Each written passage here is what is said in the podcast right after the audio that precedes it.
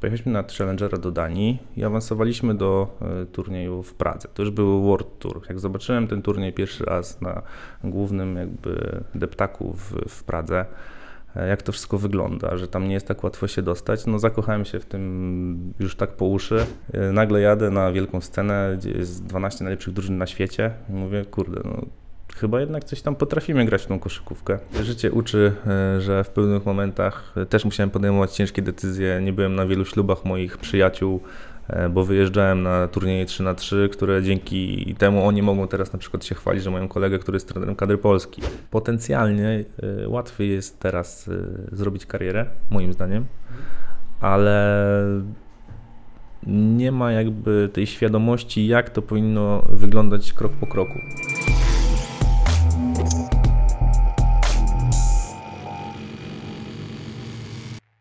Siemano, witajcie na kanale firmy BFI Logistics, to jest e, podcast BFI Talks, a dzisiaj wspólnie z e, moim przyjacielem Piotrem mamy przyjemność gościć Piotrka Rękiela. Cześć Piotrek. Witam wszystkich serdecznie. Ja osobiście powiem, że bardzo się cieszę z tego powodu, bo jesteś pierwszym gościem, który ma tak dużo wspólnego ze sportem. A w tym podcaście staramy się oprócz biznesu, pasji, właśnie porozmawiać trochę o sporcie, o tym, e, co, co, co powoduje, że w tym sporcie e, możemy się odnaleźć, możemy zarabiać, możemy funkcjonować i możemy tworzyć e, wielkie rzeczy. I takie wielkie rzeczy wydaje mi się, że tworzysz. Piotrek, opowiedz trochę o sobie, powiedz jakby czym się zajmujesz, bo chciałbym to usłyszeć, bo nie ukrywam, że, że, że przed, przed spotkaniem trochę porozmawialiśmy. Piotrek mi nakreślił, ale jak tak myślę sobie o tym dokładnie, y, co, co, co to jest i, i, jak daleko zaszliście, to, to, to teraz chwila dla Ciebie. No to rozpocznijmy może od, od góry, więc jestem trenerem kadry Polski 3 na 3 W zeszłym roku zdobyliśmy brązowy medal Mistrzostw Świata, co pozwoliło nam awansować na turniej kwalifikacyjny do Igrzysk Olimpijskich. Jestem również trenerem przygotowania motorycznego w DGT AZS Politechnika Gdańska.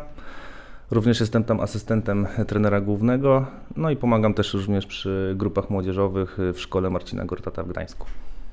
Bum. Super. Ale Także no, na wiesz, kilka ta lista, etatów. Ta lista jest teraz obecnie, e, zawiera te pozycje, no ale opowiedz o Twojej historii, bo tam też jest wiele sukcesów. E, na pewno wszyscy chcieliby o tym posłuchać. No to zacznijmy może od początku, że od 13 roku życia zawsze byłem e, wielkim e, zwolennikiem koszykówki, kochałem NBA, e, wychowywałem się na niej, zresztą z Piotrkiem nieraz spotykaliśmy się na boisku.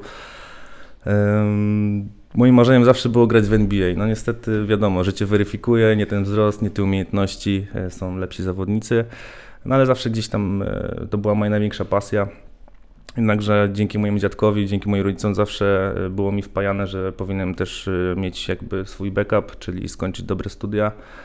E, na pierwszym roku, w pierwszym roku liceum jeszcze myślałem, że to będzie AWF, ponieważ jestem sportowcem, to będzie się wszystko ładnie zgrywało. Jednakże jak patrzyłem na, na osoby, które tam mm, uczęszczają, wydawało mi się, że stać mnie na coś więcej niż, niż tylko wszystko mieć związane ze sportem. Na drugim roku pojawiła się chęć zarządzania na uniwersytecie. Także kolejna, e, kolejna dziwna Przegląd e, zmiana. wszystkich uczelni tak. trójmiejskich? Przegląd wszystkich uczelni, ponieważ chodziłem do klasy ekonomicznej w, w liceum, więc e, myślałem, że jednak ta ekonomia i zarządzanie to będzie ten kierunek. Aż na trzecim roku troszeczkę chyba zmądrzałem i pomyślałem, że chciałbym jednak mieć coś wspólnego z budownictwem i wybrałem Politechnikę Gdańską, która poniekąd była mi pisana, bo mieszkałem od niej nie wiem, 5 minut, więc tak naprawdę Trzeba było od razu tam pójść, a nie kombinować. Realizacja, więc stwierdziłem, że to będzie logistycznie najfajniejsze. E, byłem bardzo dobry z matmy, więc to też było jakby matura z matematyki, z angielskiego, więc to było dla mnie dosyć, e, dosyć łatwe. Tym bardziej, że mój dziadek również skończył Politechnikę Gdańską, tylko że budowę maszyn, no ale zawsze mnie gdzieś tam wspierał i, i mówił, że ta Politechnika to da ci później pewną fajną pracę którą on w Stoczni Gdańskiej mhm. tak naprawdę zakończył swoją, swoją karierę, gdzie rozpoczął, tam skończył, może był tam na dwóch, trzech kontraktach w Niemczech, gdzie były akurat oferowane lepsze pieniądze, ale jest teraz na emeryturze i, i, wspomina te czasy bardzo dobrze. No wiadomo, że to były trochę inne czasy niż teraz. Niewiele, niewiele tego naszego tak. młodzieżowego społeczeństwa o tym wie, jak to, jak to było kiedyś, ale myślę, że warto też na takich y, autorytetach y, później opierać swoje, swoje decyzje. Wracając do mnie, no, wybrałem tą Politechnikę Gdańską, budownictwo, y, skończyłem magisterkę, E, dostałem propozycję, żeby zostać na doktoracie. W tym samym momencie grałem w drugiej lidze, więc e, dostawałem tam jakieś małe pieniążki dodatkowe za to, że, że mogłem dalej się pasjonować tą koszykówką. Zawsze marzyłem, żeby zagrać gdzieś wyżej w pierwszej lidze, zresztą miałem kolegów, którzy, którzy też tam próbowali. No, Trójmiasto też jest bardzo mocne, jeżeli chodzi o tych y, zawodników y, z ekstraklasy czy z pierwszej ligi. Zawsze gdzieś w wakacje się spotykaliśmy, więc było wiadomo, kto na jakim jest poziomie i, i czy można tak naprawdę tam do nich dobić. Była propozycja wyjazdu do Łańcuta, jednakże no, wybrałem ten doktorat. Y, uważam teraz, że ta decyzja była bardzo dobra. E, Później się pojawiła koszykówka 3 na 3 Gdzieś Ale około, chwila, chwila, no. chwila, chwila, chwila, bo wiesz, e, jednym torem szła ta pasja, cały czas byłeś blisko koszykówki, no ale kurczę, po Polibudzie ja sam też tam studiowałem, jest naprawdę, wiesz, solidny background pod dobry zawód, budownictwo, no kurde, wiesz, jakby co się stało, że stwierdziłeś, dobra, trochę w dupie z tym, co tam zdobyłem, no bo to już jest jakieś osiągnięcie, skończenie Polibudy, e, idę w pasję, wiesz, nie, nie bałeś się, że to jest zły wybór, że wiesz, możesz później e, tych, wiesz, konsekwencji chociażby finansowych żałować, że wiesz, kurde, była kasa w łapie, dobry zawód, a teraz, wiesz, bawię się w koszykówkę, coś poszło nie tak. Jeden, jeden może powiedzieć, że coś poszło nie tak, ja mogę powiedzieć, że poszło lepiej niż się spodziewałem, no ale wróćmy do tego e, Twojego pytania, bo to trzeba od samego początku powiedzieć, więc zacząłem pr- pracować e, w biurze projektowym, e, skończyłem projektowanie dróg. Nigdy nie chciałem pracować w wykonawstwie, ponieważ wiedziałem, że to się wiąże z tym, że będę co 2-3 miesiące gdzieś musiał wyjeżdżać, więc nie będzie mnie w domu, a jednak byłem cały czas związany z Gdańskiem, z Trójmiastem, e, więc wolałem gdzieś się zaczepić w biurze projektowym. Jak e, byłem na doktoracie, to oczywiście pomogli mi tam e, panowie profesorowie e, znaleźć pracę. E, Pierwsza nie była wymarzona, trafiłem do troszeczkę dziwnego zespołu. Mm, Następnie pojawiła się propozycja Transprojektu Gdańskiego, gdzie to jest jedno z największych polskich biur projektowych, drogowych. I tam trafiłem na bardzo fajny zespół. Okazało się, że jeden chłopak ode mnie zespołu z Wejherowa, chodził z, ze Słoniem do klasy, z Nikosiem, tak, Nikusiem, sorry. E, więc od razu gdzieś tam złapaliśmy wspólny temat. E, no i tam pracowałem przez 3 lata, przy okazji cały czas e, trenując, grając w koszykówkę. E, zresztą kierownik mojego zespołu cały czas o tym wiedział. Wiedział, że to jest moja jakby pasja, którą też próbowałem zarażać innych w tym biurze. Oni też się tym jakby chcieli chwalić, że mają tutaj sportowca, który również y, potrafi e, projektować drogi, który jest na doktoracie, e, który prowadzi zajęcia uczniom, e, studentom. Także to była też dla nich jakaś tam forma reklamy. Zarobki, powiem szczerze, były ok. Mhm. Nie narzekałem na wszystko, co tam potrzebowałem, było mnie stać. Tak jak mówisz, że no, fajny background, tylko mm, patrząc na perspektywy, jakie tam były, pracowało tam około 200 osób. E, Kierownikiem mojego zespołu, który za chwilę miał zostać kierownikiem jednej z trzech pracowni, był e, mm, gość, który ma 40, i tam powiedzmy 1-2 lata, więc wiedziałem, że żeby na, wskoczyć na jego stanowisko, no to troszeczkę musiałbym Kilka dobrych lat trzeba było posiedzieć. Nade mną był jeden chłopak z Wejherowa, czyli Karol, który wiedziałem, że zostanie kiedyś kierownikiem zespołu drogowego. Mm, Więc kolejna perspektywa taka, patrząc na dwóch pozostałych kolegów z mojego zespołu. Jeden miał tam 45 czy 6, a był asystentem projektanta, czyli na tej samej funkcji co ja. Mhm. I, i drugi tak samo, więc stwierdziłem, no dobra, zobaczymy e, jak to się będzie rozwijało, jest jakaś tam ścieżka kariery na kierownika powiedzmy zespołu. Możliwe, że można później odejść do jakiejś zagranicznej firmy, gdzie oczywiście, że zarobki mogłyby być większe. Pracy było bardzo dużo, em, razem z doktoratem i z, z tym uprawianiem koszykówki, więc całe dnie były zawalone, nie było w ogóle myślenia o czymś innym. E, Było to No czasem Poniekąd- Sopot się zdarzył. no wiadomo, że się zdarzył Sopot. E, A komu się na studiach nie zdarzył Sopot. Dokładnie. I nie tylko Sopot, bo w Gdańsku też tam coś się działo. Tak.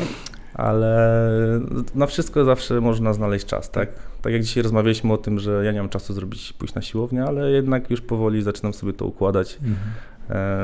Jednakże no, ten e, okres w, w tym życiu, kiedy nie miałem czasu na nic, ale nauczył mnie i przygotował do tego, że teraz w momencie, kiedy mam te trzy etaty, potrafię to ładnie wszystko połączyć i mieć nawet troszeczkę czasu czasem dla siebie. Super. Opowiedz o tym momencie, w którym właśnie kończyłeś y, karierę w biurze projektowym i zaczynałeś, bo rozumiem, że to był ten moment, w którym rozpocząłeś zawodowo em, przygodę z koszykówką ponownie? Em, Więc tak, to było. Zacząłem razem z, chłopakami, z braćmi Ruduch, zacząłem grać w koszykówkę 3 na 3 Był to rozwijająca się, była to rozwijająca się powiedzmy dyscyplina w, w Polsce. Graliśmy na takich małych turniejach, jakichś mistrzostwach Polski, zdarzało się trzecie miejsce, e, no ale to nie były jakieś tam prestiżowe rozgrywki, nie grali tam zawodnicy z ekstraklasy, więc e, raczej tam pierwszo-drugoligowi. I w pewnym momencie awansowaliśmy na, pojechaliśmy na Challengera do Danii i awansowaliśmy do e, turnieju w Pradze. To już był World Tour. Jak zobaczyłem ten turniej pierwszy raz na głównym jakby deptaku w, w Pradze, e, jak to wszystko wygląda, że tam nie jest tak łatwo się dostać, no zakochałem się w tym już tak po uszy i wiedziałem, że, że chciałbym tam być co roku na przykład. Okazało się, że na tym turnieju zajęliśmy drugie miejsce i awansowaliśmy do wielkiego finału e, World Toura w Abu Dhabi Nigdy nie wierzyłem, że w ogóle mogę wyjechać gdzieś, nie wiem, do Emiratów, tak, czy, czy nawet z, jedyną wycieczkę do tej pory to miałem z rodzicami w wieku 18 lat do Turcji, tak, a tutaj nagle, no jakieś tam wyjazdy na turnieje gdzieś do Niemiec, tak, do, na Litwę, nagle jadę na wielką scenę, gdzie jest 12 najlepszych drużyn na świecie i mówię, kurde, no chyba jednak coś tam potrafimy grać w tą koszykówkę. No i postanowiłem po tym e, turnieju w Abu Dhabi, że, że jeszcze spróbować swoich sił, może. E, no, chciałem spełnić swoje ostatnie marzenie, czyli zagrać w ekstraklasie. No i poprosiłem e, znajomego, akurat to był kierownik drużyny, teraz jest obecnie prezesem Polfarmy Storek Gdański, Jarek Drewa. Poprosiłem, czy mógłbym przyjechać na testy tygodniowe, pokazać się. Akurat byłem w bardzo dobrej formie, bo skończyliśmy ten turniej. Całe wakacje trenowaliśmy, graliśmy. No i przyjechałem na te testy. Wziąłem urlop w biurze projektowym, nikomu nie mówiąc, co się będzie działo. A o taki urlop w, środku no tak, wakacji jest w sumie trudno. tak naprawdę to starałeś się zdobyć drugą pracę, nie? Więc też taka sytuacja, wiesz. Ciekawa. E, no i pojechałem na te tygodniowe testy. Po tygodniu powiedziałem, czy mogę wziąć jeszcze drugi tydzień urlopu, bo no już powiedziałem, że jestem na testach w Ekstraklasie i no jest to jedyna moja szansa w karierze karierze, jak można to nazwać karierą, e, w moim życiu, żeby, żeby zagrać w Ekstraklasie. I no, udało się, zwolnili jednego chłopaka, żeby przyjąć mnie.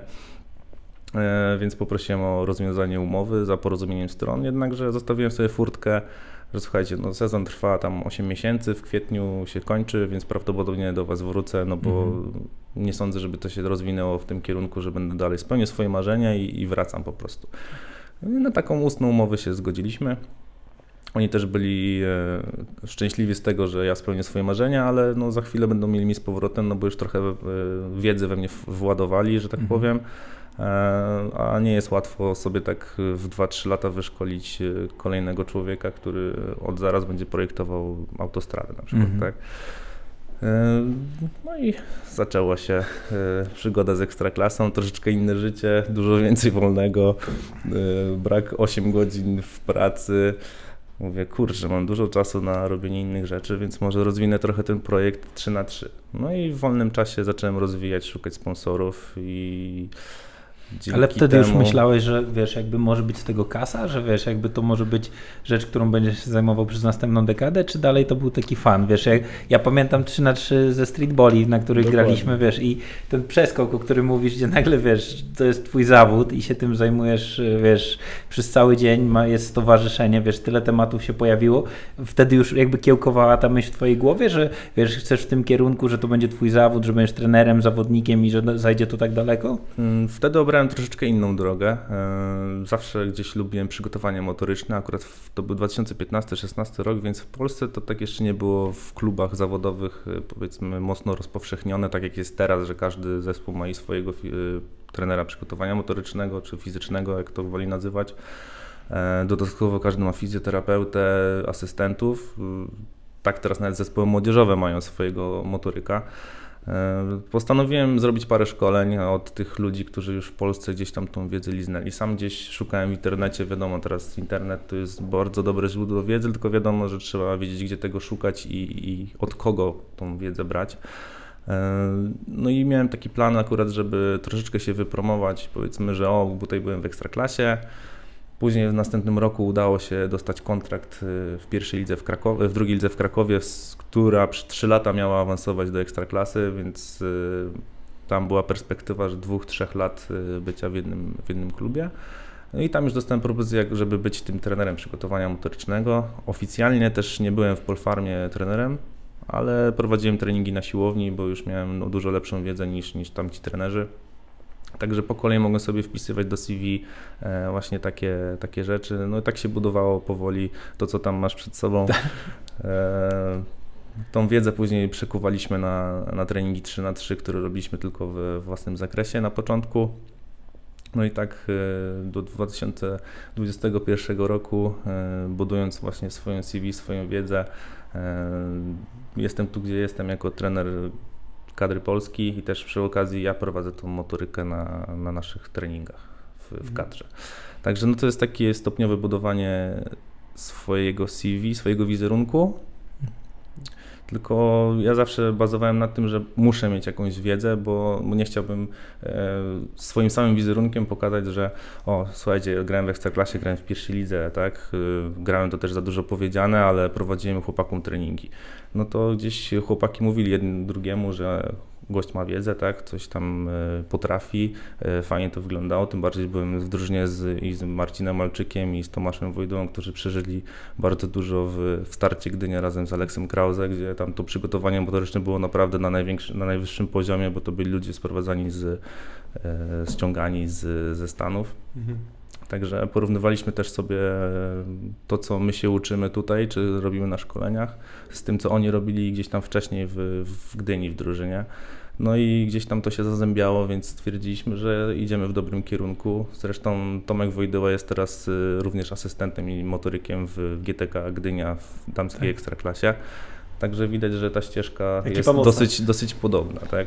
Ale trochę byliście tacy oderwani pewnie od rzeczywistości, bo mówię, no, ja fajnie wspominam lata młodzieńcze.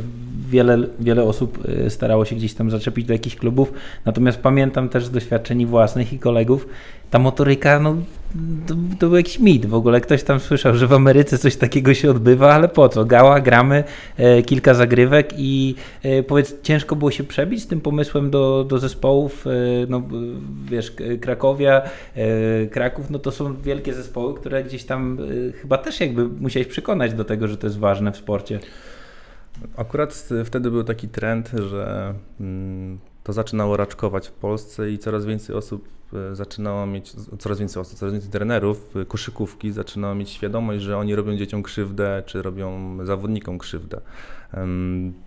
Może krzywda to jest za, dużo powiedziane, tak? No ale są jakieś podstawy, które każdy trener przygotowania motorycznego, czy nawet WF-ista powinien uczyć w szkole od samego początku, tak? Jak ustawiać stopę, tak? Sam wiesz, jak to wygląda. O, idziemy od dołu do góry, no to moim zdaniem takie jakieś e, testy to powinny być przeprowadzane już w podstawówce. A ja w wieku 28 lat dowiaduję się, że nie mam e, podciągać dużego palca do góry, kiedy robię przysiad, tak? Więc przychodzę na trening w Krakowie do, do jednego, jednej siłowni, gdzie jest Tomasz Drwal, czyli jeden z pierwszych z UFC. Tak. Patrzę, on robi przysiady i odgina palce do góry. Ja mówię, co ty robisz? On, no słuchaj, y, no mi powiedzieli, że jak odegnę palce, to będę bardziej aktywował tylną taśmę. Ja mówię, tak, będziesz aktywował tylną taśmę, tylko że jak już masz tą tylną taśmę mocną, no to wracasz z powrotem do tego, że te palce muszą być przyjęte do ziemi, no bo y, zupełnie twoja kinematyka cała się, tak. cała się zmienia, nie? On tak na mnie spojrzał, mówi, kurde, o czym ty do mnie mówisz w ogóle, nie? Także ja się w ogóle zdziwiłem, że takie autorytety i można w ogóle im zwrócić uwagę i powiedzieć. Teraz widać, e, każdy zwraca każdemu uwagę, bo wszyscy myślą, że wiedzą wszystko najlepiej, ale no wtedy mi się było, trochę zrobiło głupio, że w ogóle takiej osobie mogę, mogę coś powiedzieć, pomóc, doradzić. Później się okazało, że, że podziękował mi za to. To taka nie polska specyfika, nie? My bez tego przygotowania, gdzie w tym samym czasie LeBron James wydaje chyba milion dolarów na przygotowanie swojego ciała rocznie, a w Polsce w ogóle tego było brak, a gdzieś tam mimo wszystko ten polski sport się przebija do tego światowego, nie? I osiąga... No ale jak najlepszy... porównać milion dolarów y, Lebrona do budżetów na przykład w polskiej ekstraklasie, no. No wiad wiadomo, natomiast mówię, jaka jest przepaść, nie? A mimo wszystko polscy zawodnicy, tak jak wy jesteście najlepszym przykładem, je, jedziecie na imprezę światową, y, jesteście w pierwszej dziesiątce, zajmujecie pierwsze, piąte miejsce, wiesz, wśród drużyn 12 wspominałeś najlepszych na świecie, nie? Więc to jest ciekawe, nie? Że mimo dziesiąte, tego przygotowania no, można e, tak daleko dojść, nie? To jest niesamowite. Wiadomo, że to jest tylko część e, całego sportu, tak? To przygotowanie, jednakże teraz mi się wydaje, bo ostatnio się nad tym sporo zastanawiałem, że e, za dużą wagę przy, przy za dużą wagę mm, trenerzy poświęcają teraz temu przygotowaniu motorycznemu, bardziej nawet niż podstawowym elementom koszykówki. I teraz ten balans, posz... nie ma tego balansu, czyli to poszło już za mocno w drugą stronę. E, więc teraz widzę coś innego, jak, troszeczkę inną niszę, którą teraz będę chciał możliwe, że wykorzystać, ale trening indywidualny koszykówki będzie za chwilę czymś takim, w ogóle trening indywidualny w każdym sporcie będzie zdecydowanie bardziej powszechny niż, niż ten trening motoryczny. Mhm. Motoryka już poszła do góry, już wszyscy wszystko wiedzą praktycznie, Teraz trzeba się skupić na tym, żeby rozwijać się jakby koszykarsko. Ja, właśnie y, ta kameralna taka forma treningu chyba w ogóle wchodzi do mas, bo jak e, byłem w Stanach, to właśnie w, w Nowym Jorku widziałem mnóstwo takich kam kameralnych miejsc, siłowni, crossfitowych, ale wielkości dosłownie naszego pomieszczenia, gdzie jest trener, dwóch zawodników i po prostu ciężka praca. I, i wydaje mi się, że, że taki trend też gdzieś do nas powoli idzie, gdzie ten trening taki indywidualny, ludzie mają trochę więcej mamony, więc mogą zapłacić za tą opiekę trenera. No właśnie to jest, to jest ten problem, że jeżeli y, ktoś w to nie zainwestuje, tak jak ostatnio był problem z tenisistami, tak, że oni nie mają gdzie trenować, ale wychowanie do dobrego tenisisty, to tak naprawdę jest kupa pieniędzy, które, które rodzice muszą wpakować. To nie jest tak powszechne jak koszykówka, że wyjdziemy na zewnątrz, tak? A z koszykówką gdzieś... tak nie jest? Można, y, można to zrobić y, samemu moim zdaniem, bo y, no nie ma takich, bo teraz może już na osiedlach pojawiają się korty, tak? Albo e, ścianka, Ale na którą można wiesz, po 16 tak? zamykają bramkę i nie można wejść na boisko. Dokładnie, a jednak na osiedlu za naszych czasów tak. były boiska, które nie były orlikami, były to nawet kosze za niskie, pokrzywione, wychodzisz na beton, asfalt, ale grasz i, i cały czas możesz nawet indywidualnie szkolić jakieś elementy, tak? Więc y, moim zdaniem jest to bardziej powszechne niż na przykład tenis, który jest też trudniejszym technicznie sportem, bo jeżeli ktoś na ciebie nie patrzy z boku, no to teraz możemy się nagrywać, tak? Więc to jest tak. kolejne jakby ułatwienie. Tak naprawdę dzisiaj w dzisiejszym świecie to jest wszystko takie łatwe w porównaniu do tego, co było, nie wiem, 20 lat temu. I moim zdaniem młodzież tego nie docenia też, nie? że ale... I nie potrafi może spojrzeć na to z tej perspektywy jak my, mhm. ale też nie chce posłuchać tego. No oczywiście, no ale nie mają tych doświadczeń, nie? Tak. No. No ale może... boisko, ale popatrz, mówisz dużo o, o tym, że, że wydaje Ci się, że, że można gdzieś samemu, że, że tenis jednak jest zupełnie inną formą, którą trzeba zainwestować już na początku. Faktycznie jak wspominam, jesteśmy gdzieś w podobnym wieku, wspominam te czasy, to, to w tenisa często grały dzieciaki, które miały trochę więcej pieniążków w domu. E, w kosza bądź w piłkę grali wszyscy. wszyscy. E, I wspominamy te czasy, kiedy na tym boisku było tak ciasno, że trzeba było sobie wręcz zdobyć to miejsce swoje. Mm, ale, ale, ale wydaje mi się ale też, to że... też uczyło właśnie rywalizacji, której dzisiaj jest problem z tą rywalizacją. U nas, jeżeli nie wygrywałeś, to nie grałeś dalej. Tak. A tutaj, o dobra, przyjdziemy, zbierzemy się w dziesięciu, jak ktoś przyjdzie inny, to już nie gra, albo tak. Niech sobie szuka innego boiska, tak? No trzeba było na szacunek no. zapracować. Tak. Wśród starszych, 35, potem się było tym starszym. Tak. 35 osób, 7 piątek, tak? I ta, która wygrywa do 11 zostaje i czekasz później te 4-5. Tak, dokładnie. I grało się na boisku nie po półtorej godziny, tylko po 6-7, no. tak? tak? tak? Od rana do wieczora, bo trzeba było czekać na swoją kolej. Także no to wszystko gdzieś pokazuje, jak y, kształtuje się ten charakter sportowca nawet, tak? Bo, tak. bo o tym teraz też mówimy. No ale... właśnie, zdecydowanie, ale, ale, ale jeszcze jedna rzecz, którą, którą, którą mi się wydaje, że warto zaznaczyć, to jest fakt, znaczy może zapytam, czy wśród Twojego towarzystwa, jakby z którym spędzałeś czas właśnie na podwórkach, graliście w kosza, e, jakby masz przykłady kolegów, którzy również gdzieś prowadzą karierę sportową, bo w moim przynajmniej otoczeniu z chłopaków, którzy uważałem, że zajdą do NBA właśnie albo będą grali, w, wiesz, w Barcelonie, e, to niestety, ale gdzieś zabrakło w pewnym momencie tej dyscypliny, albo po prostu ktoś wybrał inną drogę, gdzieś tam no, nie widzieli możliwości zarabiania pieniędzy na tym i, i, i zdecydowali się na inną drogę. I teraz spotykamy się gdzieś tam po latach, odświeżamy te kontakty, mówię, kurczę, no przecież ty byłeś najlepszy, wiesz, w piłę, ja nie widziałem nikogo, kto grał tak jak ty. No tak, ale dzisiaj jestem tam, pracuję w hotelu. Jak to u Ciebie wygląda? Czy w Twoim otoczeniu gdzieś znajdziesz takie osoby, takie przykłady, czy, czy faktycznie jesteś, wiesz? No równo ze mną idzie Paweł Pawłowski, tylko że wiadomo, że to jest troszeczkę starszy rocznik. No ale gdzieś tam na, na boisku od tam 18 roku życia, czy nawet w drużynach drugoligowych zawsze gdzieś tam byłem e, albo z nim w drużynie, albo przeciwko niemu, więc y, myślę, że, że Paweł też wszedł na ten poziom, że jest teraz, no tak naprawdę utrzymuje się z koszykówki, tak, ma stypendium y, z ministerstwa, dodatkowo gra teraz w pierwszej lidze w Detce Pelpin i, i może spokojnie się utrzymać. E, ale nawet jeżeli ktoś był kiedyś dobry, czy tam y, gdzieś tam razem na boisku startowaliśmy, czy, czy się rywalizowaliśmy, e, to dużo osób osiągnęło jakiś sukces, tak? Mam przykład kolegi, który jest teraz prezesem wielkiej firmy. E, wielu chłopaków, no, no każdy z nich e, ma, ma z czego żyć, tak? E, dobrze zarabiają, nie mają problemów, żeby rywalizować właśnie o miejsce w, w pracy, o, w zespole, tak? Wiedzą czego chcą.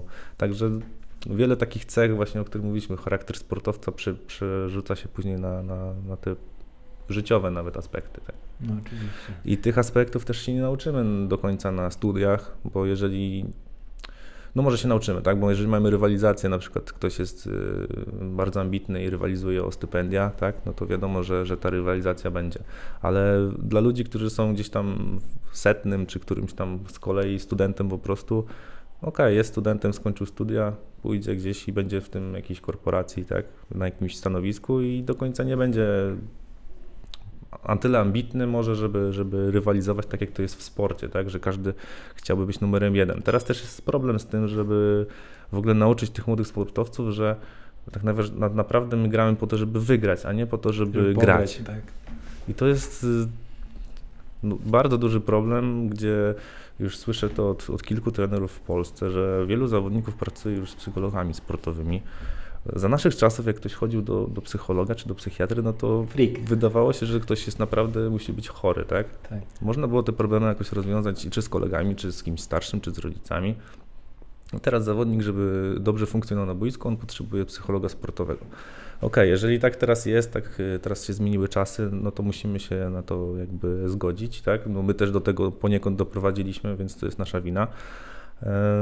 No ale ale wiesz, psycholog psychologowi nierówny. Ja y, czytałem, Łukasz chyba też y, Tima Grovera, który prowadził i Michaela Jordana, i Kobiego, i e, e, Dwayna Wade'a i wiesz, tam ta, ten psycholog jakby, on ich nastawia właśnie na ten tryb y, wejścia w tą zonę wygrywania, że oni muszą zwyciężać, a u nas chyba ci psychologowie w ogóle e, pomagają przeżyć, nie? że to są dla tych chłopaków Dokładnie. tak ciężkie przeżycia, takie, nie wiem, czy porażki wywołują w nich takie reakcje, że muszą właśnie konfrontować to z psychologiem, z pomocą, nie? Wiesz, to jest trochę, bo mówię, w Stanach to jest też popularne, natomiast ma zupełnie inny wymiar, nie? Akurat teraz powiedziałeś Tim Grover, tylko że pamiętaj, że Tim Grover również był trenerem przygotowania fizycznego i on dzięki e, budowaniu ich jakby e, fizyczności dodatkowo dawał im e, pewność siebie, tak? A dodatkowo motywując ich, czy, czy właśnie pełniąc rolę takiego psychologa, który nie do końca był psychologiem, tak jak to jest nazwane tak. teraz, że jesteś psycholog sportowy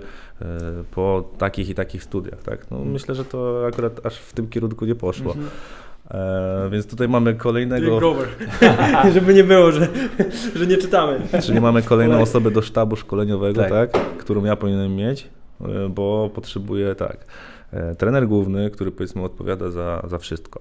E, asystent od scoutingu. Mamy teraz trenera przygotowania motorycznego.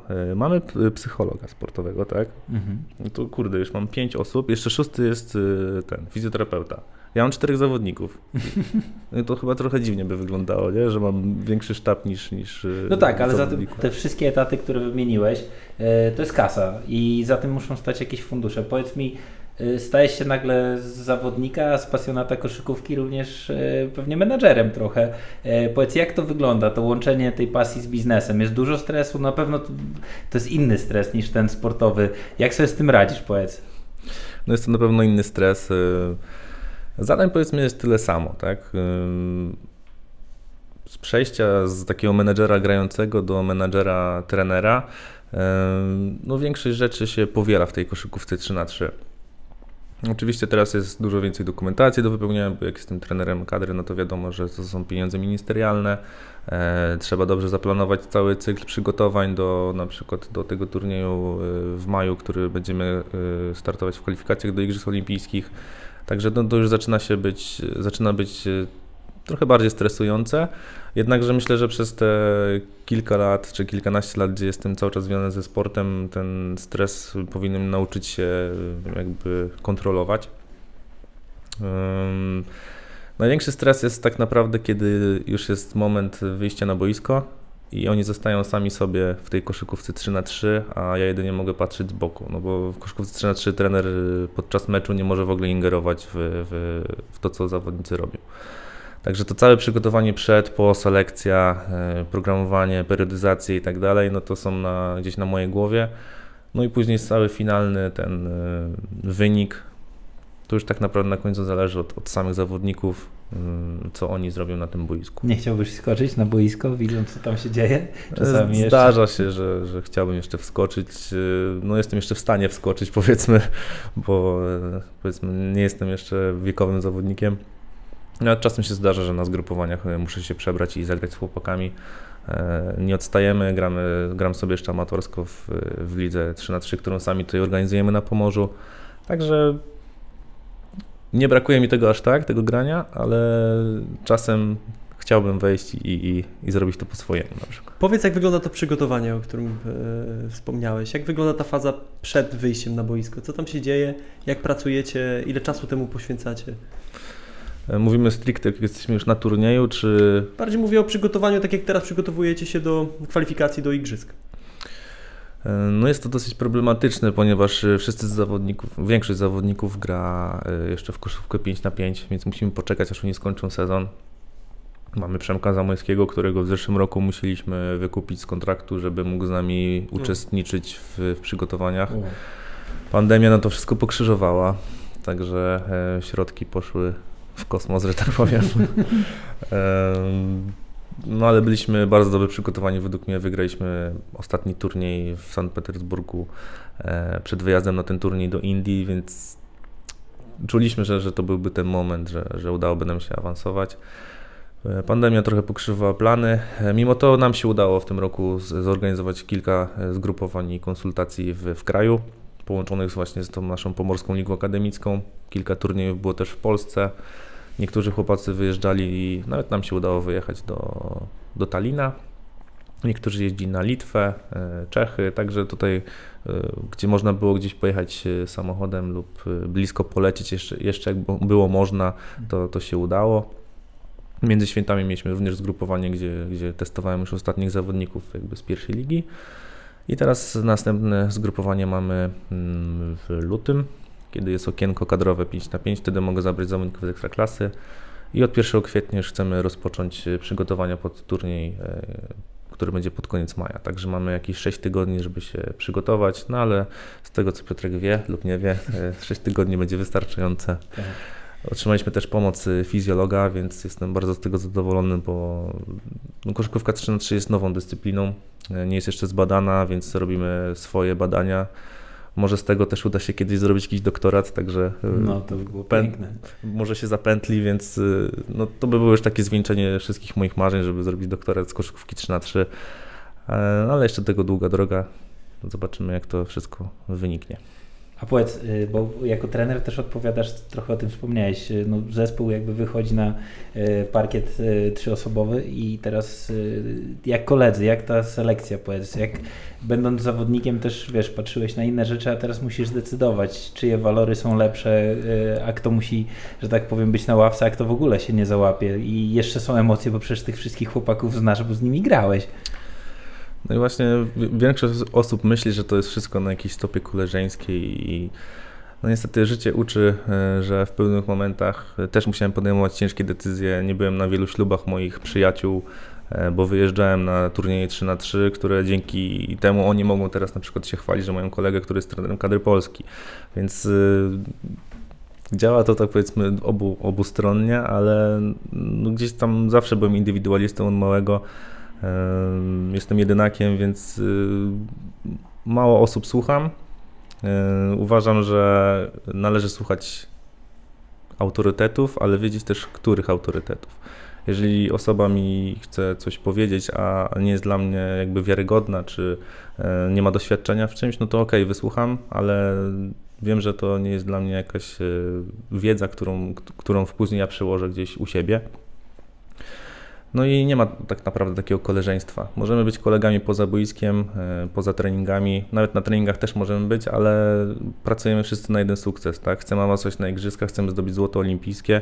To jest marzenie chyba każdego sportowca i ja zrobię wszystko, żeby tak się stało. Jeżeli oni nie będą w stanie poświęcić wielu rzeczy, a i tak poświęciliśmy bardzo dużo w swoim życiu, na przykład ja z Pawłem Pawłowskim, e, gdzie nas czasem nie było po 2-3 miesiące ciągiem w domu, czy no ciągiem. No byliśmy na 1-2 dni, pakowaliśmy torby, jechaliśmy dalej, więc no naprawdę dużo życia przez te ostatnie gdzieś tam 5 lat y, straciliśmy, że tak powiem, takiego prywatnego, żeby być w tym momencie, w którym tutaj jesteśmy, ale powiem szczerze, że nie żałuję żadnego dnia ani żadnej decyzji, którą podejmowałem do tej pory.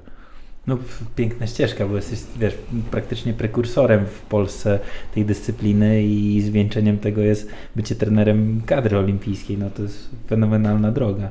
No do kadry olimpijskiej jeszcze chwilkę, ale no, no widzę, myślę, że już, wiesz, już myślę, wszyscy... że się, myślę, że się uda. Też mam, e, znaczy inaczej, ja uważam, że jeżeli nie będę myślał, że się uda, no to tak jak wcześniej powiedziałem Wam, e, nie powinien być na tym stanowisku. Także ja nie widzę innego celu niż awans na igrzyska. Czy z pierwszego turnieju, czy z drugiego, to nie jest dla mnie jakby e, najważniejsza kwestia. Powiedz, wiele osób, które, które, które nas będzie słuchać, pewnie znajduje się na etapie, gdzie wybiera swoją ścieżkę zawodową. U Ciebie ta kariera była mieszana, gdzieś biuro projektowe pojawia się, sport cały czas gdzieś w tle, potem zdecydowałeś się na ten krok i, i tak jak sam mówisz, nie żałujesz. Mm, serdecznie Ci gratulujemy tego miejsca, w którym się znalazłeś. Natomiast myślę, że sporo młodych osób dzisiaj myśląc o, o tym, że na przykład poświęca ten czas, yy, czuje jakąś dyscyplinę sportową, niekoniecznie koszykówkę, ale robi, robi dużo w tym kierunku, obawia się tego, że w przyszłości może mieć problem połączyć swoje cele, swoje życie prywatne ze sportem i z tym, żeby gdzieś w Polsce znaleźć y, się w takim no, powiedzmy w, takim, w takiej sferze, gdzie, gdzie faktycznie będzie w stanie na tym zarobić, nie? Gdzie, gdzie, gdzie, gdzie jest to możliwe. To jest bardzo często poruszany temat, że jakby no tutaj u nas w kraju mimo wszystko y, są różne opinie dotyczące tego, jakie zarobki są y, na, na jakich stanowiskach. Y, niemniej jednak chciałem Ciebie zapytać, wiesz, jakbyś Ty dzisiaj zaczynał tą ścieżkę od początku, mówisz, że nie żałujesz, ale co, co mógłbyś powiedzieć takim młodym osobom, które dzisiaj e, myślą gdzieś o, o swojej przyszłości sportowej? Zawsze trzeba mieć jakiś plan awaryjny. Nawet nie jeden, tylko kilka. Okay.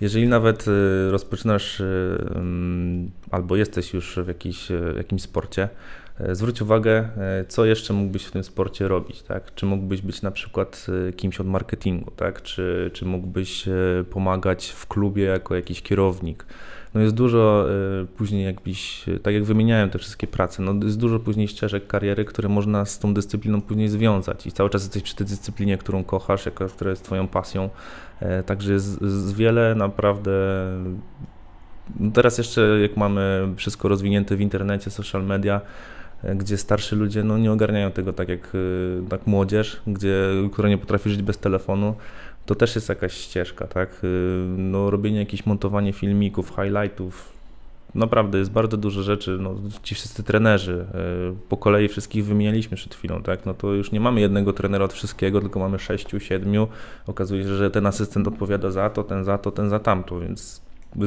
wyspecjalizować się w jednej fajnej rzeczy, która bardzo Cię jara i jak Ci nie wyjdzie w sporcie, no to można wtedy zrobić ten skok w bok, że tak powiem. No tak, no stawianie wszystkiego na jedną kartę jest, wiesz, tylko dla specjalistów, nie? Ja sam, wiesz, widzę po sobie, akurat odchodziłem z etatu, gdzie no nie mogę powiedzieć, żeby było źle, e, no ale zobaczyłem Łukasza, stwierdziliśmy, że robimy dalej biznes i wiesz, postawiłem wszystko na jedną kartę, natomiast faktycznie, wiesz, jak teraz sobie myślę, te pierwsze nasze spotkania, pierwsze kontrakty, które udało nam się zdobyć, to powiem Ci no ciekawe też, że ta decyzja taka poszła, nie? W sensie nie żałuję niczego, nie? Natomiast pewnie jakby ktoś z boku patrzył, to by powiedział, no lekkie szaleństwo, nie? No tyle, że też wiesz, jako młody człowiek, młodszy jeszcze nie miałem rodziny, zobowiązań, żony, trochę inaczej na to wszystko spoglądałem, nie? Ale no faktycznie ta alternatywa, ta ścieżka B jest potrzebna, nie? Teraz z doświadczeń lat myślę, że to jest bardzo dobry pomysł, żeby jednak myśleć o tym, co na etacie mogę zrobić, jeżeli ten sport nie wypali, nie? Mm, też y, od razu możemy powiedzieć, że nie brnąłeś to nie wiadomo jak, bo jakby ci nie szło, to byś zaczął zrobić coś innego, bo znam cię nie od dziś i wiem, że w momencie, kiedy widzisz, że coś nie ma sensu, no to przerzucasz się na coś albo wracasz do tego poprzedniego, więc też nie można brnąć to nieskończoność, tak, bo w końcu przestaniemy mieć źródło zarobku, no i co, wrócimy, powiem, mamo, przyjmiesz mnie do domu z powrotem, no okej, okay, no może na jakiś pierwszy, początkowy okres, tak, tak powinno być, że, że mamy też wsparcie naszych rodziców zawsze, ale nie powinniśmy opierać tego jakby, to jest jakby ostateczność, ostateczność taka, której nie powinniśmy mieć w głowie. Bo wiadomo, że rodzina zawsze nam pomoże, czy to brat, siostra, czy właśnie jacyś dziadkowie. Ja akurat wywodzę się z rodziny, która nie była jakoś, y, no nie była bogata, tylko byliśmy, no, normalnie sobie żyliśmy, na wszystko nas było stać, ale wiedziałem, że w pewnym momencie ja bym chciał oddać swoim rodzicom to, co oni mi zapewnili, że, że mogłem mieć buty do grania w koszykówkę, tak, że e, oni mnie ukierunkowali, wychowali mnie i tak dalej, więc ja jestem za to im wdzięczny, oni są teraz y, dumni z tego, że mają takiego syna i chciałbym tak samo jakby wychować swoje dziecko w przyszłości. Wiem, że to w obecnych czasach jest dużo trudniejsze. Pewnie możecie powiedzieć na ten temat dużo więcej niż ja. No, ale, ale, ale zwróćcie uwagę, bo, bo chyba jeden z takich elementów, który jest bardzo istotny, to jest ta mentalna siła. To jest to, że ten backup taki przy tej decyzji dotyczącej, że wchodzę w to na 100%, E, powoduje, że jakby w międzyczasie gdzieś zdobywasz tą mentalną siłę, zdobywasz pewne doświadczenie, edukujesz się. Ty cały czas mówisz o doktoracie, mówisz o nauce, mówisz o tym, że, że jakby w, w, w różnych kierunkach się rozwijałeś. I to powoduje, że jeżeli, y, nie zakładasz tego, że ci się coś nie uda, ale jeżeli by sytuacja jakaś nastąpiła, to jesteś w stanie się szybko odnaleźć, nawet w okolicy tego sportu, tej pasji, tego, to jest, to jest petarda, bo tak samo myślę, że Peter, tak, jak wiesz, co, coś, coś pójdzie nie tak, to i tak dalej w tym biznesie jesteś. Może gdzieś wiesz, może gdzieś trochę z boku, może zajmiesz się czymś innym, ale w zasadzie Twoje kompetencje już pozwalają na to, żeby żebyś, żebyś cały czas był w grze. No ale to, to wiesz, jest... wynika z neutra, takiej naturalnej chęci rozwoju. W sensie tak. coś mnie ciekawi, uczę się tego i nagle się okazuje, że mam kolejną kompetencję, nie? Coś mogę znowu zrobić, nie? No, Dokładnie. Kiedyś dziadek mi bardzo mądrą rzecz powiedział, jeszcze wtedy tego aż tak nie rozumiałem, ale człowiek wolny to jest taki, który ma wybór. I, I to, co o czym mówicie, że Dokładnie. jak y, zrobię sobie y, jakiś backup, że mam dużo więcej możliwości, Jestem Super, wtedy ja wybieram za siebie, tak? A nie, że skończyłem te studia, e, to mogę iść tylko tu i tu. Mam dwa wybory, tak? W jednej firmie nie przyjmą, to muszę iść do drugiej. To tak naprawdę jest mój wybór, czy nie? Czy to jest wybór, e, no, wybór jakby mojej ścieżki, tak? Ale tak. nie do końca taki do końca jakbym chciał, tak? Tak, oczywiście. No. no bo zawsze jest ryzyko, bo często gdzieś tam słyszy się o historiach sportowców, którzy kończą karierę i nie mają nic. Jakby tam, tam jest po prostu koniec historii. Coś się Tylko dzieje mi się tak wydaje, że mm, oni się otaczali złymi ludźmi, którzy okay. nie do końca byli, nie potrafili ich jakby ani powstrzymać od tego, powiedzmy, tej, tego rozrzutnego życia. E, oni też nie wiedzieli, że nagle te pieniądze mogą się skończyć. Może czy nie wiedzieli, no, nie mieli takiej świadomości, po prostu no, wpadli w jakiś taki nauk, cuk, że te pieniądze są i zawsze będą. Nie myśleli o tym, co jest za 20 lat. I... Ale w, w, polskim sporcie poza tymi ludźmi, wiesz, to też jest taki czubek góry lodowej, nie? Bo też jakby kasa w sporcie to jest polskim wydaniu temat rzeka, nie? I e, gdzie ona się rozchodzi, na co, ile zarabiają W ogóle sportowcy. temat rzeka. Tak, tak, ale no, znamy to, że jest ekstraklasa w piłkę nożną, a wszystkie inne dyscypliny, e, no ty szczególnie pewnie się z tym borykasz jako dyscyplina świeża i wiesz, jeszcze tak nieznana, nie? Że tej kasy nie ma, ona się gdzieś rozpływa. Sport nie jest, wiesz, takim źródłem e, i ekscytacji ludzi, jak w Stanach, nie? Koszykówka, NBA i tak dalej. W Polsce to wszystko ma taki mikrowymiar, nie? I bardziej wynika z pasji ludzi ludzi zaangażowanych niż tych ogromnych finansów, które za tym idą. Nie? Oczywiście, że głównymi sponsorami sportu są filantropowie albo teraz obecnie spółki Skarbu Państwa, tak? Więc patrząc na Stany Zjednoczone, gdzie e, no mamy tak naprawdę produkty, które są e, marketingowo chyba najlepiej sprzeda sprzeda sprzedawalne na świecie, tak? Liga NBA, gdzie te zarobki są no niebotyczne, tak? No dla zwykłego śmiertelnika no zarobienie miliona dolarów przez całe swoje życie, no powiedzmy, że osiągnie, tak? A taki gość zarabia milion dolarów nie, w miesiąc. Tak. Mm, ale też nie powinniśmy tak na to patrzeć, no bo ten, to jest jeden z, z iluś tam miliardów ludzi, e, który jest naprawdę genetycznie i psychicznie nastawiony do tego, że czy tam przygotowany, urodził się taki, każdy inny ma jakieś e, inne cechy, tak, które mają go poprowadzić do, do jego ścieżki kariery, a to, ile on z tego wyciągnie, ile będzie zarabiał, to wszystko powinno zależeć tylko od niego. Pracujesz z młodszymi zawodnikami. Wspominałeś o tym, że, że mm, też gdzieś e, kwalifikacje ekipy z pierwszej ligi za tobą. E, powiedz, jak to wygląda z Twojej perspektywy teraz obecnie?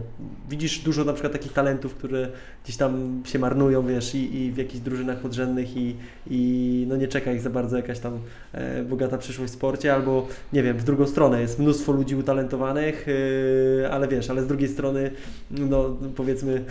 Nie ma potencjału zadałeś bardzo ciężkie pytanie, wiesz?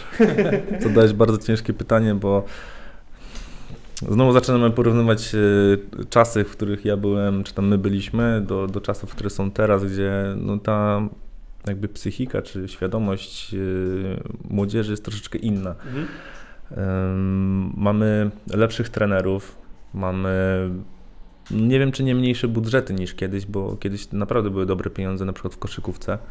No, patrząc nawet na, na gdyńską e, Aseko tak, czy tam Tref Procom. Drużyna, która była w top 8 Euroligi, no to tam był budżet gruby. Teraz nie ma takiej drużyny, którą moglibyśmy tutaj porównać. Niby był Stelmet Zielona Góra, a teraz czytamy, że wszystko jest znowu gdzieś tam pisane tylko na papierze. Hmm. Patrząc na tych zawodników, potencjalnie e, łatwiej jest teraz e, zrobić karierę, moim zdaniem, ale nie ma jakby tej świadomości, jak to powinno wyglądać krok po kroku. Za duży przeskok na przykład z pierwszej, drugiej ligi od razu do ekstraklasy Mm, są projekty, jak na przykład w Gdyni i w męskiej i w damskiej koszykówce, że ci młodzi zawodnicy dostają te minuty, mogą się rozwinąć. Tak? W zeszłym roku Grzegorz Kamiński był e, tutaj w Arce Gdynia, teraz gra w Legii Warszawa po 15-20 minut i jest pełnoprawnym zawodnikiem, takim jak wszyscy inni. Także no, trzeba po prostu też dobrze wybrać. Niektórzy myślą, a pójdę, po, usiądę w ekstraklasie na, na ławce, powalczą minuty. No, to tak nie do końca jest, jak im się wydaje, nie tak do końca jak agenci im mówią, bo teraz każdy chce mieć agenta, wszyscy myślą, że jak będą mieli agenta, to e, od razu otwierają sobie wszędzie ścieżkę. Oni też są po to, żeby zarobić na siebie, więc oni sprzedadzą każdego zawodnika za jak najwięcej, żeby jak najwięcej za siebie zarobić i też zawodnicy podpisując jakieś umowy z, z agencjami powinni na to patrzeć, jaki jest rozwój zawodników z tej danej agencji, jak ta agencja widzi rozwój tego zawodnika. Nie powinno się wrzucać zawodnika, który ma fajny potencjał, ale nikt się nie będzie zajmował w klubie, bo nie ma nawet takiej osoby jak na przykład drugi, trzeci trener, który będzie dodatkowe zajęcia robił tym młodym, a trafi do klubu, gdzie ok, jest, trenuje sobie z ekstraklasą, jest tam 11-12, stoi z boku większość treningu, ale jest w ekstraklasie, tak? I później nawet schodzi do pierwszej ligi, mówią, on był w ekstraklasie, Tutaj jest o wiele, wiele więcej zawodników lepszych, czy tam w naszych młodszych rocznikach od niego. Ale miał fajny potencjał wcześniej. No i tak czasem te kariery szybko się kończą. Tak? Więc czy to jest ścieżka sportowa, czy, czy, czy jakaś powiedzmy w normalnej branży biznesowej, no to zawsze powinno się te jakby kroki przemyśleć, które, które się będzie podejmowało.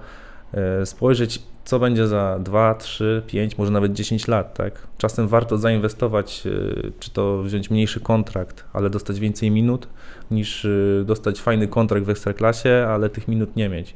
No, szczególnie, że masz tak naprawdę 10, no tam 12 lat, żeby całą swoją ścieżkę kariery przeprowadzić. Nie? To nie jest tak jak Dokładnie. Wiesz, w biurze, że siadasz i 30 lat będziesz tam dziubał, możesz zostać dyrektorem w wieku 50 lat. Nie? To jest, czas leci bardzo szybko w sporcie. Hmm, czy czas leci bardzo szybko? No nie wiem, czy znasz takiego zawodnika jak. E, jak on ma nazwisko? Żurek Maksywę. Kojarzysz? Taki nie, wysoki, wielki nie, center? Nie. Zapomniałem jak ma nazwisko. Żurkowski czy Żurowski? No to gość ma 45 czy 6 lat i gra jeszcze w no drugiej tak, lidze z powodzeniem. To, ale, ale z powodzeniem. Raczej, no tak, tylko mówię. Raczej to potwierdza Więc regułę. powiedzcie mi, jaki teraz jest poziom, skoro gość gra w Ekstraklasie przez ileś tam lat a teraz jeszcze w drugiej lidze z tymi właśnie młodymi zawodnikami on jest w stanie wychodzić, grać 20 minut i rzucać sobie fajne staty robić. No to też jest chyba troszeczkę do zastanowienia się, tak? Tak, zdecydowanie. No to są jednostki też. No. Oczywiście, że tak, no ale już w Polsce patrzymy na jednostki, tak? No to już... A najmłodsi tak. zawodnicy, powiedz tacy, którzy, którzy, którzy gdzieś y, żyją z tego, posiadają przed sobą pewną perspektywę rozwoju, na przykład, nie wiem, czy w pierwszej czy lidze, czy w ekstraklasie. Jakie to są roczniki dzisiaj? Mm, powiem tak. E, u nas najstarszym rocznikiem do zeszłego roku był e, do 22 lat. U nas 3 na 3 jest do 23 lat. Okay. Więc to przejście tak naprawdę z e, jakiegoś juniora, juniora starszego do seniora, no to mają naprawdę długą, długą jakby karierę, no bo mają od 18 roku życia do 23 no masz 5 lat. Mhm. No to 5 lat w ekstraklasie można naprawdę bardzo dużo się nauczyć, ale można też się w 2-3 lata nauczyć w pierwszej lidze i spróbować przeskoczyć, tak? Teraz ta perspektywa u nas się zniża, ponieważ y, z U22, ja też trochę mówię o, o damskiej koszykówce, bo jestem jakby w klubie, który jest związany z damską koszykówką. Więc w, u chłopaków było w zeszłym roku 20, teraz obie kategorie mają U19. Teraz Polski Związek Koszykówki zastanawia się, czy nie wprowadzi w Ekstraklasie um, znowu, kiedyś był taki przepis, żeby przez cały mecz e, grał zawodnik młodzieżowy, jeszcze nie wiadomo jaka kategoria, niby tam do 22 roku życia albo 23. Więc sztucznie e, chcemy napędzić zawodników, którzy za 5 lat mogą, mają stanowić o sile naszej reprezentacji na przykład. Mhm. I teraz jest taka duża dyskusja, więc moglibyśmy znowu o tym dyskutować, nie wiadomo ile. Ale no widzicie, trzeba robić jakieś takie dziwne zabiegi, żeby y, ci zawodnicy mogli gdzieś się tej koszykówki nauczyć. I teraz pytanie, czy to jest problem y, szkolenia, czy to jest problem zawodników, czy to jest problem już ogólnie patrząc związku całej organizacji. Więc no to jest powiedzmy no, grubszy temat dyskusji. Nie, to w ogóle wszystko jest u nas pomieszane, no bo wiesz, no cały czas zerkam na e, mimo wszystko Ligę Amerykańską NBA i tam jakby e, status już nawet supergwiazdy osiągają 22-latkowie, stanowią trzon zespołu, czasem wiesz, są kluczowym graczem, nie? I jakby tam wszyscy na to pozwalają, a pamiętam e, chyba naszego wspólnego kolegę Dylewicza, gdzie on mhm. miał chyba już 27 lat i dalej był młodym, perspektywicznym zawodnikiem, nie? Więc to jakby... dzięki temu nazwę jak nie swoją drużynę na streetballu, czy tam na lidze letniej młodzi tak. perspektywicznie. Tak, tam że... graliśmy z igło, z długi, wiesz. No tak, ale wiesz, przechodząc jakby do, do, wiesz, do biznesu, do jakby materii sportu, to jest ciężkie środowisko, nie? Żeby coś zrobić e, według, wiesz, jakby procesów poprawnych, nie? Wszystko jest takie trochę spaczone w tym sporcie, nie? No trzeba z tym walczyć, nie? Cieszę się właśnie z, z, z, tego, że gdzieś nawet te studia, tak? Czy ta ścieżka wcześniej jakby naukowa, czy czy nawet pracy gdzieś w biurze projektowym, pokazała mi szukać jakichś takich e, takiej niszy, w której można by było się nawet odnaleźć później w sporcie, tak? Czyli akurat wtedy trafiło na trenera przygotowania motorycznego, teraz trafiło na koszykówkę 3 na 3 bo teraz ma e, pierwszy raz będzie na igrzyskach e, olimpijskich. Także no, to też trzeba mieć troszeczkę szczęścia, że tak powiem. No, to, to, nie jest po prostu wszystko napisane gdzieś, tak? Czy to wyczytane w gwiazdach, no albo masz szczęście, albo nie. No, gdyby tak nie było, no to bym tutaj nie siedział i z wami nie rozmawiał. No, a żeby pomóc temu szczęściu, powiedz, bo też chyba e, dużo dzielisz się wiedzą. E, jak to wygląda? Gdzie młodzi mogą zobaczyć jakby twój warsztat? Trochę o tym opowiedz. E, no, postanowiłem teraz w pandemii, e, oczywiście każdy miał dużo swoich przemyśleń, wy pewnie też właśnie z tym tutaj, co widzimy. z koronawirusa. Tak, tak. No i, i, i, tak to powinno właśnie działać, tak, że mamy chwilę do zastanowienia się i, i chcemy zrobić coś nowego, fajnego, co, co może e, innym pomóc. Więc ja, aby pomóc promocji koszykówki 3 na 3 stworzyłem z moimi dwoma kolegami, z Heniem i, i ze Śmiechem, tak. stworzyliśmy mm, filmiki na temat koszykówki 3 na 3 gdzie krok po kroku roku będziemy uczyć, y, jak to powinno od początku się zdarzać, jakie są zasady, jak zakładać konto, o co chodzi w rankingach 3 na 3 no bo są to jakieś takie rzeczy, które ja powiedzmy wiedziałem od tam 2015-16 roku, wiedziałem, gdzie tę wiedzę zdobywać, a większość ludzi dalej nie wie. No, kadrowicze przychodzą do mnie się pytają, trenerze, jak mam się zapisać na turniej. No, dlatego postanowiłem e, dać taką wiedzę, żeby też uniknąć tych wielu pytań od każdego. Postanowiłem to e, przekazać w formie graficznej. Więc mamy na, na moim kanale, e, rzucamy mm, filmiki, które są od no, minutowe do 3 minut. No, teraz wiadomo, że niestety ciężko jest się skupić dłużej niż, niż, do, niż 3 minuty na, na jednym filmiku. Ostatnio fajną sentencję wrzucił jeden z, z trenerów, że e, łatwiej nam jest e, dlaczego łatwiej jest oglądać przez godzinę 3-minutowe filmiki niż jeden fajny, godzinny film albo trzy takie filmiki w mhm. ciągu godziny, nie? Także a powiedz, jak się nazywa na... ten twój kanał? Gdzie to można znaleźć? E, kanał się nazywa na YouTube Między Blokami z ulicy na Igrzyska. Jednakże ja go gdzieś tam nie promuję, nie wiadomo jak. E, na razie jest to tylko jakby środowisko koszykarskie. E, nie jestem youtuberem i nigdy nie będę. Uważam, A, że to jest. Nie mów nigdy. Nie uważam, że chciałbym inwestować swoje środki prywatne, żeby, żeby czy to nawet sponsorskie, żeby iść w tym kierunku. E, wolałbym dotrzeć. No, gdyby nie pandemia, też inaczej byśmy tą promocję zrobili, ponieważ chcieliśmy jeździć po szkołach i, i uczyć dzieci, czy tam WF-istów. No, taki mamy też pomysł ze trenerem Rozwadowskim, że e, będziemy jeździć po szkołach na razie w Trójmieście. E, będziemy łapać kontakty do, do WF-istów, chcemy ich nauczyć koszykówki 3 na 3 która moim zdaniem będzie łatwiejsza dla nich do, do, do przeprowadzenia zajęć w szkole. Tak? Łatwiej jest, y, jak mamy halę czy tam boisko na zewnątrz, gdzie mamy 6 koszy, y, zrobić rozgrywki, Mhm. Czy tam nawet y, niż grają sobie meczyki, niż mamy jedną halę z dwoma koszami i mamy 20 chłopaków, gdzie, gdzie musimy jednak tych 10 posadzić, a tutaj wszyscy mogliby e, grać, tym bardziej, że no, każdy wtedy jest, e, każdy bierze udział jakby w tych zajęciach, bo też jest fajna taka, muszę to akurat powiedzieć, e, bo w koszykówce 3 na 3 mm, powiedzmy, że można się zebrać samemu bez trenera, nie musisz być w żadnym klubie zrzeszonym, żeby uczestniczyć w turnieju. Więc trener nie. Tak czasem jest problem, że, że trener nie daje ci minut, więc nie możesz się pokazać w rozgrywkach, czy tam młodzieżowych, czy gdzieś tam w pierwszej i drugiej lidze. No tutaj y, nie ma możliwości, żebyś nie grał. Mhm. Więc to też kształtuje tą twoją. Y, no wszystko kształtuje, tak? No wszystkie umiejętności koszykarskie uczysz się jakby sam. Wiadomo, że ktoś powinien ci gdzieś coś kiedyś pokazać, bo to na przykład jestem ja w, w kadrze, tak? Czy tam inni trenerzy w tych kadrach, żeby wskazać drogę, ale tak naprawdę na boisku zawodnicy sami już decydują, co, co wykonają. I nawet będąc takim 11-12 zawodnikiem w, w normalnej drużynie, w klubie, no raczej zawodnik nie dostaje minut. A tutaj ten czwarty zagra przynajmniej według naszych obliczeń z 4 do 6 minut mhm. w, jednym meczu, a mamy takich meczów przynajmniej tam 4, zależy ile drużyn jest zgłoszonych do turnieju. Więc y, ta powszechność tutaj też uważam, że, że będzie, y, będzie taką kluczową rolą w rozwoju tej dyscypliny 3 na 3 Super. E, powiedz, czego Wam życzyć w 21? No wiadomo czego. Złota na igrzyskach. No to, to, to tylko tak, to tylko tak. E, Piotrek... No jeszcze zdrowia, no okej, okay, jeszcze zdrowia.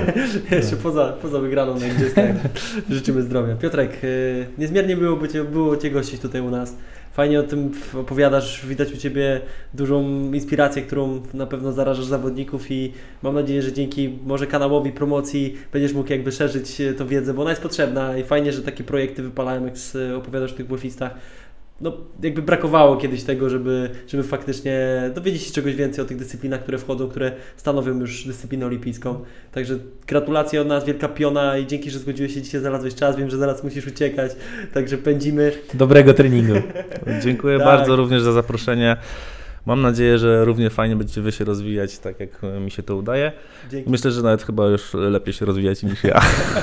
Dzięki tak, serdecznie dzięki. Piotrek, a tymczasem zapraszamy Was do subskrybowania kanału, do tego, żebyście komentowali, wyrzucajcie info, dzięki temu jesteśmy w stanie docierać do takich ciekawych gości, jakim jest Piotrek, także serdeczne pozdrowienia i trzymajcie się. Peace.